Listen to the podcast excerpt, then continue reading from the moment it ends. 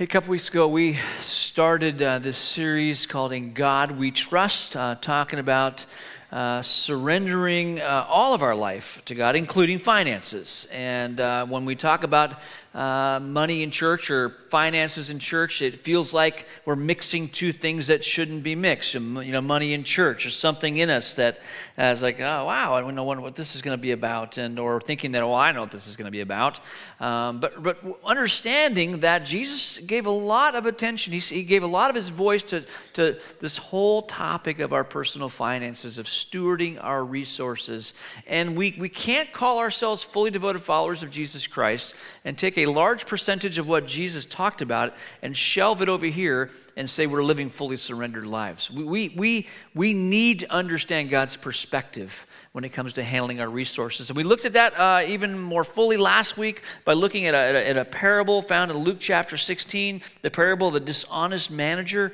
Um, and uh, that speaks directly to God's expectations for us in, in handling our, our finances.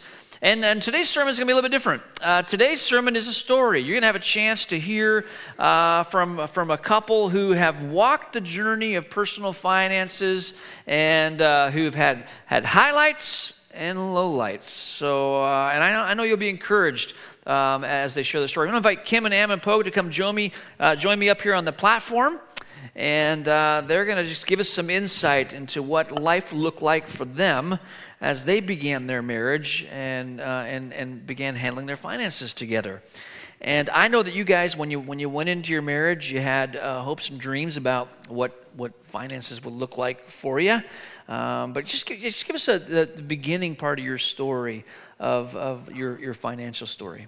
All right. Um, we've been married about 14 years, and uh, um, we entered uh, into our marriage with uh, some student loan debt and, uh, and a car payment, and that seemed pretty normal for us. And, uh, um, you know, it's kind of the, the way of the culture, and that seemed like that was okay. Um, we didn't intend to build up a large debt, but um, as we bought a house, and um, I'll let Kim talk about that. Yeah. We had actually, you know, we had made a really strong commitment as a couple early on in our marriage that we would pay off our debt every month in terms of our credit card debt. And so, you know, we were brought up that way. We wanted to be committed to that. And we had saved, we were really proud, we had saved over a number of years to do a down payment for a house. And so we did that. Only problem was we spent all of our savings on that. And so, kind of like you get married and you need to plan for more than just the wedding, we um, had not planned very well for after that point of buying the house. Um, so th- those were some of the factors. We also um, we had our first child about six years into marriage, and I'd grown up with a mom that stayed home, and that was what I wanted to do and, and what we had kind of been planning for. But we didn't adjust our lifestyle at all um, to that. So we were bringing in less money but spending the same amount. And then babies kind of cost money, and um, and there were a lot of things I thought we definitely needed. I would even, unfortunately, I would even buy things and hide them from Ammon. I don't know if anyone else here has ever done that. It's not recommended. You're the only one. I'm the only yeah, one. There are a lot of people here, though, Steve. I'm guessing there are a couple. That's what it feels like. It, it does. It does. And it's embarrassing. I mean. This is so fun to share these things in front of the entire congregation.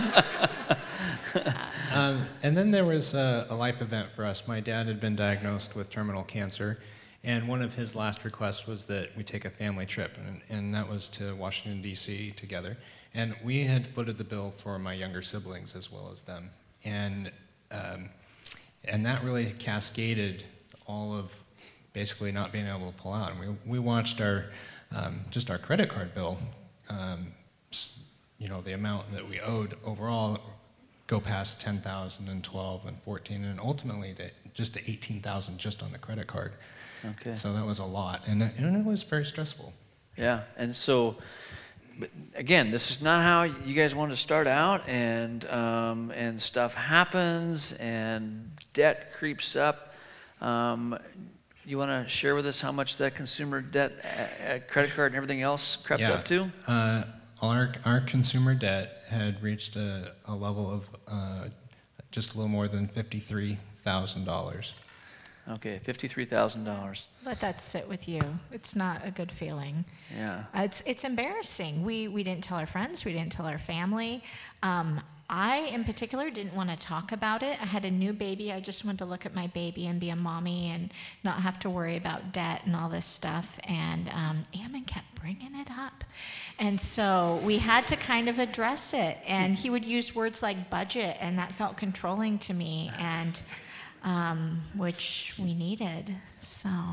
Yeah, there was a lot of anxiety on my part and just conflict in our home, and sometimes it was quiet, and other times it, you know, I, think the neighbors probably heard.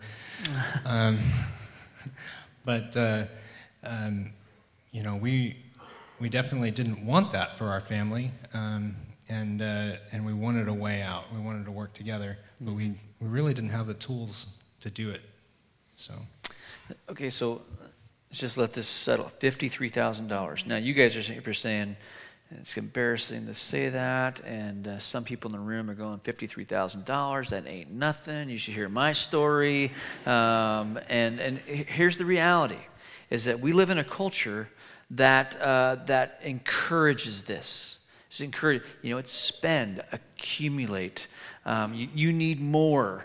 And, um, and so the culture wants, to ta- wants us to take cues from them.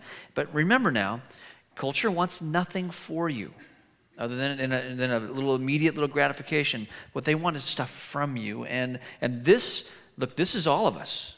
Uh, it, this, whether you're, you're, you're in a place where you don't have that much debt or you have more, uh, we can totally relate to what you guys are sharing.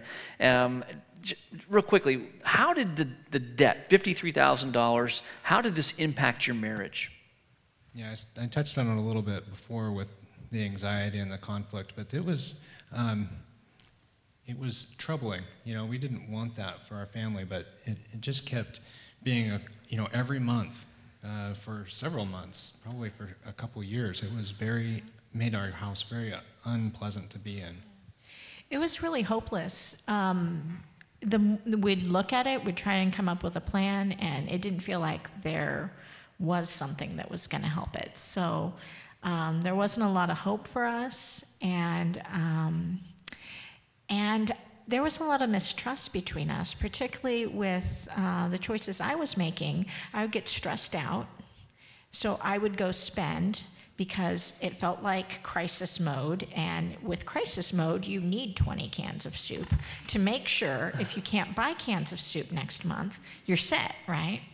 And so these kinds of things were happening. Um, and yeah, it wasn't good.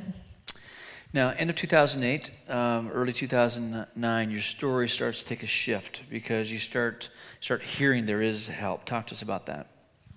My dad had been, um, without knowing how big the number was, he knew we had debt. And so he had prompted us to check out a radio program.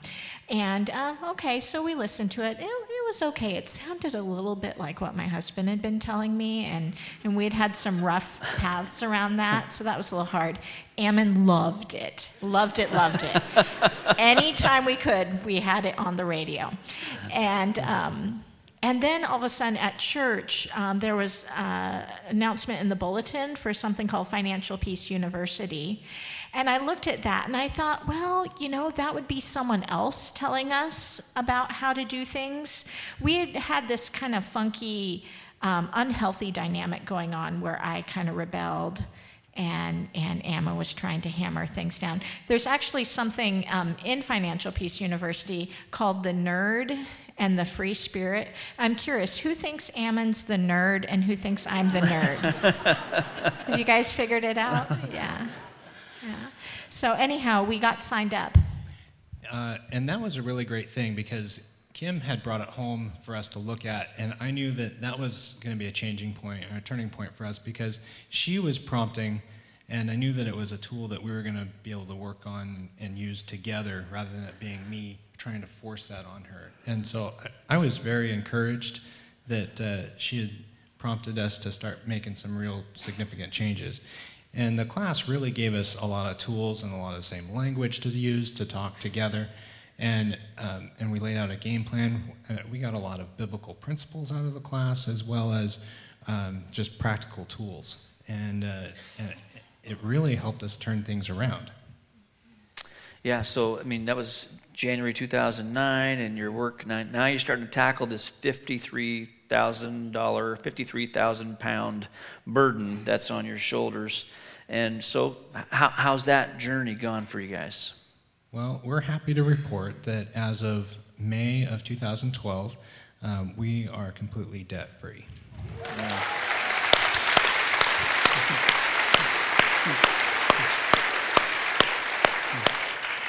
so that works out to 44 months. See, there's the nerd.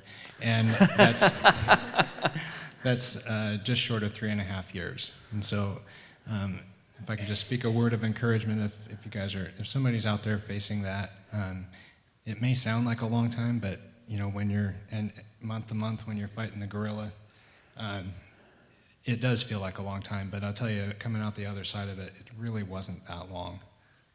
Yeah, I'm actually amazed. 44 months, $53,000. I mean, you guys obviously did some lifestyle changes to be able to achieve that, that goal.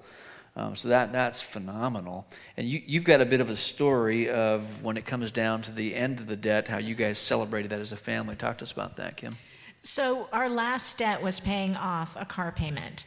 And I'd been taking the kids with me, our two girls, um, to the bank, and we were dropping off the check every month and doing that. And I was kind of trying to explain to them what we were doing and why this was important. And when it came to the last month, um, was able to get off work a little bit early so he could come with us. And I'd been hyping it up all day long. I was saying, girls, we're doing the coolest thing. We're going to go to the bank. We're going to do the last payment. It's awesome. They had no clue what I was talking about. they were excited because usually celebration equates ice cream in our family. and so they thought, ice cream, awesome. So um, we all got in the car, we went down to the bank, and we had our check written out, and we handed that check over, and we said, This is our last payment. This is it. This is our last payment. And, you know, the bank teller, oh, you know, okay, okay, well, we'll take your money.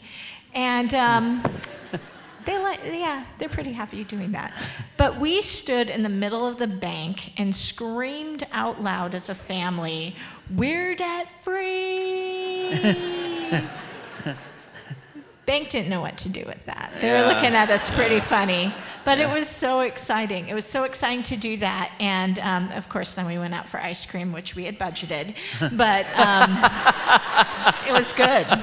It was good.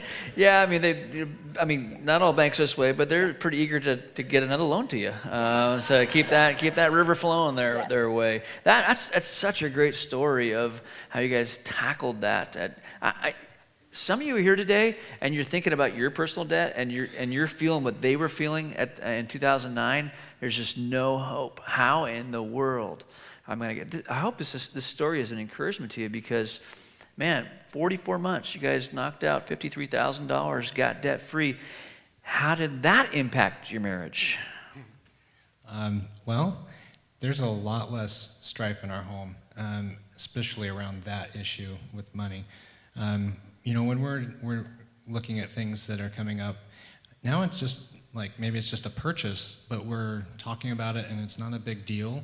Um, or, and we've got a lot of goals that we've been able to set. And so when you know it's not a conflict item for us when we say, well, what you know, are we going to take a vacation? Are we going to, um, or if something breaks, okay, well let's just take it out of the emergency fund and we'll you know we'll just fix it or we'll we'll replace it and that's just okay, rather than it being, oh no, what's going on. Um, that dynamic is just completely shifted for us. And I'll tell you, that is just a huge burden off and uh, you just are able to live totally differently. I was also going to say, um, because of some of the behavior I had been having and getting that under control and communicating more uh, about spending and making decisions together on that, the trust between us uh, was strengthened and and that made a big difference. One of the choices we made while we were in financial peace is not only did we have a spending problem, but we had an income problem. And I had been working a job with no benefits, no vacation time, and it'd take a pretty significant pay cut. And so we made a choice uh, together for me to change jobs and um, make a little more sacrifice in terms of working more hours for a period of time. And so that was something um, that spoke Ammon's love language and was very helpful um, for what we were doing. Um, and for our kids to see that too has been interesting because um, the kids will go to the store, Mommy, is this on the list? Um, do we have budgeted? Can we go out? Can we go out for pizza or different things like that? So they're getting that language and understanding that mommy and daddy aren't unending cash flow, which is helpful. And and to speak to, um, you know, there was the anxiety that was there before, and that's relieved, and um, we're able to really just communicate a lot more clearly around budgeting, and and you know, it's it really impacts other areas of your life, and you wouldn't think that it would, but because money is at the center of our culture uh, and the things that we do, it, it just impacts every as- aspect of our life. Hmm. That's a great. That's a great comment, Emma, because it does. You don't think it spills over into other areas, but it, it, it so does. There's a certain joy in looking at something and, and saying to yourself, you know, I could own that, but I'm not going to. Um, I I could buy that, but yeah, leather smell only lasts for about three or three months, and then uh, then the real work kicks in. Now, your guys' story has kind of come full circle. Okay, start out with this debt, you're debt free, and now Ammon, you're leading the way in, in, a, in a ministry this fall. Talk to us about that. Yeah, um, I've been a table leader with Financial Peace University since about I think it was September of 2011, and uh, um, now this year I'm going to be leading the full thing from the front. So um, our next set of classes comes up in uh, September 26th on Thursday nights, and it runs. It's a nine-week class, and then we'll have another one in the uh, in the winter on the other side. So um, if you're out there and you're you're thinking that something you need something to change, this is a great class. We've got great table leaders. Um, and just a lot of support and a lot of really applicable tools and biblical principles to fall on. And, and it's just I can't speak of how good uh, the material is. Uh, you know, we're just there to really provide a lot of hope, and and that really is the message that you'll get if you want to check it out. Fantastic. And I would just say, um, being a free spirit, this worked for me too. So um, I wasn't I wasn't expected to become a nerd. I didn't have to become a budget nerd to be able to do this. Um, successfully. And that's whether you're single or in a, in a relationship. Um, please, please feel free to join us. And uh, we're just, we really want to be transparent with people and hope that it can be a blessing to others. Now, you've done that well. Would you thank uh, Kim and Ammon for sharing their story? Thanks, guys.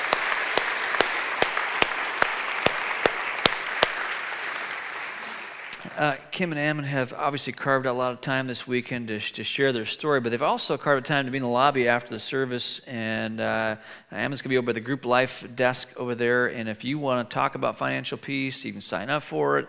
Um, you could talk to them after the service, or maybe get some questions about. Okay, now help me understand how, how you how you got out from underneath this this this debt. They they would love to talk to you. Um, and, and, and, as we wrap up our series, um, I, I, just, I just want you to know that uh, on this, this particular issue, this whole issue of, of spending, again, when, you know, when, when we take our cues from culture, um, th- then we, we start living in ways and patterns that go contrary to what Christ has for us. And so we've been called to live counterculturally. Um, you, you need to understand this that oftentimes when it comes to money, we want to keep it really, really private. We'll, we'll share other areas of our life, but we keep this part really private. And then we make some very significant decisions without ever talking to anyone. And, and, and, and we get ourselves in trouble, but we're being really private about it. But the reality is, is you're being very public about it with the, with the wrong people. You're being public with, with, with, companies and public organizations. And in fact, when you go to call them and you give them your name uh, because you want to talk about, about, about what your situation is, they don't, they don't they don't want your name, right? They, they want something else. They, want your account number because that's all you are to them is a number. They, they, they don't track you by name. You're a number to them. And you're going public with people who treat you like a number, and you go private with folks who, who do know your name. You, you, you go private. That's, This is one of the beauties of small group. There's wisdom in the multitude of counselors. So here in, in, you know, in, in our service, we make a lot of private decisions, but you get the small group, then you start going public with things, even things that are, that are uncomfortable, such as finances, because you don't want to get yourself stuck in, in, in a place where you're, you're in significant trouble. In the book of Proverbs, King Solomon says this. He says, The borrower is the servant to the lender. The borrower is the servant. You become a servant, a slave to the lender. Remember, you can't serve two masters, right? You love one, hate the other. Devoted to one, despise the other. So the eh, debt, debt has a, has a, has a very significant impact, not just on our lives as we live them physically, but it impacts us spiritually. It's very important that we understand that money is a spiritual issue and that we surrender all areas of our lives to Christ, including the stewardship of the resources that He has entrusted to us. And as we do that, uh, we discover that indeed Christ has and wants something for us. He's not interested in getting stuff from us, He's making certain that our stuff doesn't get us. All right? So, we want to be fully devoted followers in all areas of our life and honor Him. So I, that's one reasons why I wanted you to hear this story because all of us can relate to this the story that Kim and Ammon found themselves in.